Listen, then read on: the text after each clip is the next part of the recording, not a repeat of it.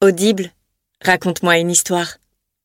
Il était une fois, à l'époque où la savane recouvrait la plus grande Pour partie grandir, de l'ouest. Il suffit parfois de changer de point de vue. Notre manière Il de marcha voir les dans la forêt sans s'arrêter, ressassant dans sa tête les derniers mots. Des murmures lui parvinrent, indistincts. Une minute s'écoula sans un bruit. Soudain, elle entendit une respiration derrière elle. Téléchargez l'appli Audible. Votre premier livre audio est offert. Bonjour, Bertrand de Saint-Vincent, voici l'éditorial du Figaro du 8 février. Un vent d'illusion. Au départ, tout était simple. Il y avait d'un côté les énergies noires, pétrole, charbon, qui polluaient allègrement la planète, et leur allié le nucléaire qui menaçait de la faire sauter. De l'autre, les énergies vertes, Puisant leur force dans les éléments naturels, ces sources incarnaient un avenir radieux. C'est ainsi que naquirent les éoliennes, figure naïve d'un progrès porté par le vent, capable de réconcilier l'homme avec la nature. Comment ne pas souscrire à cette image d'Épinal, dont la moindre des vertus n'est pas de transformer ses opposants en odieux passéistes aux arguments d'une noirceur coupable?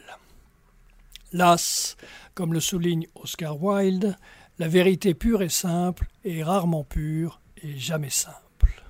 Certes, les sources d'énergie traditionnelles, outre le fait qu'elles sont sujettes à épuisement, ne sont pas sans défaut ni danger, et il est justifié de songer à les remplacer. Mais les éoliennes ne sont pas la solution miracle que l'on nous a vantée.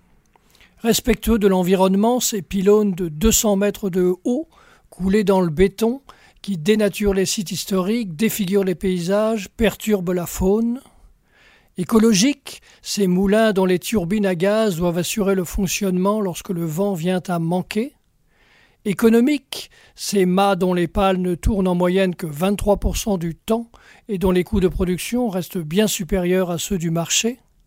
Durables, ces machines dont l'exemple allemand montre qu'au bout d'une vingtaine d'années, elles sont devenues obsolètes et que leurs constructeurs rechignent à les recycler ou à les démonter. L'illusion se dissipe.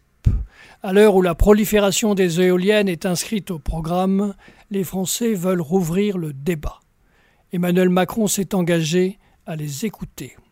Le paradoxe, c'est qu'en même temps, son gouvernement vient de décider par décret la suppression des enquêtes publiques quasi systématiquement défavorables aux éoliennes. On va maintenant savoir si ces promesses ne sont que du vent.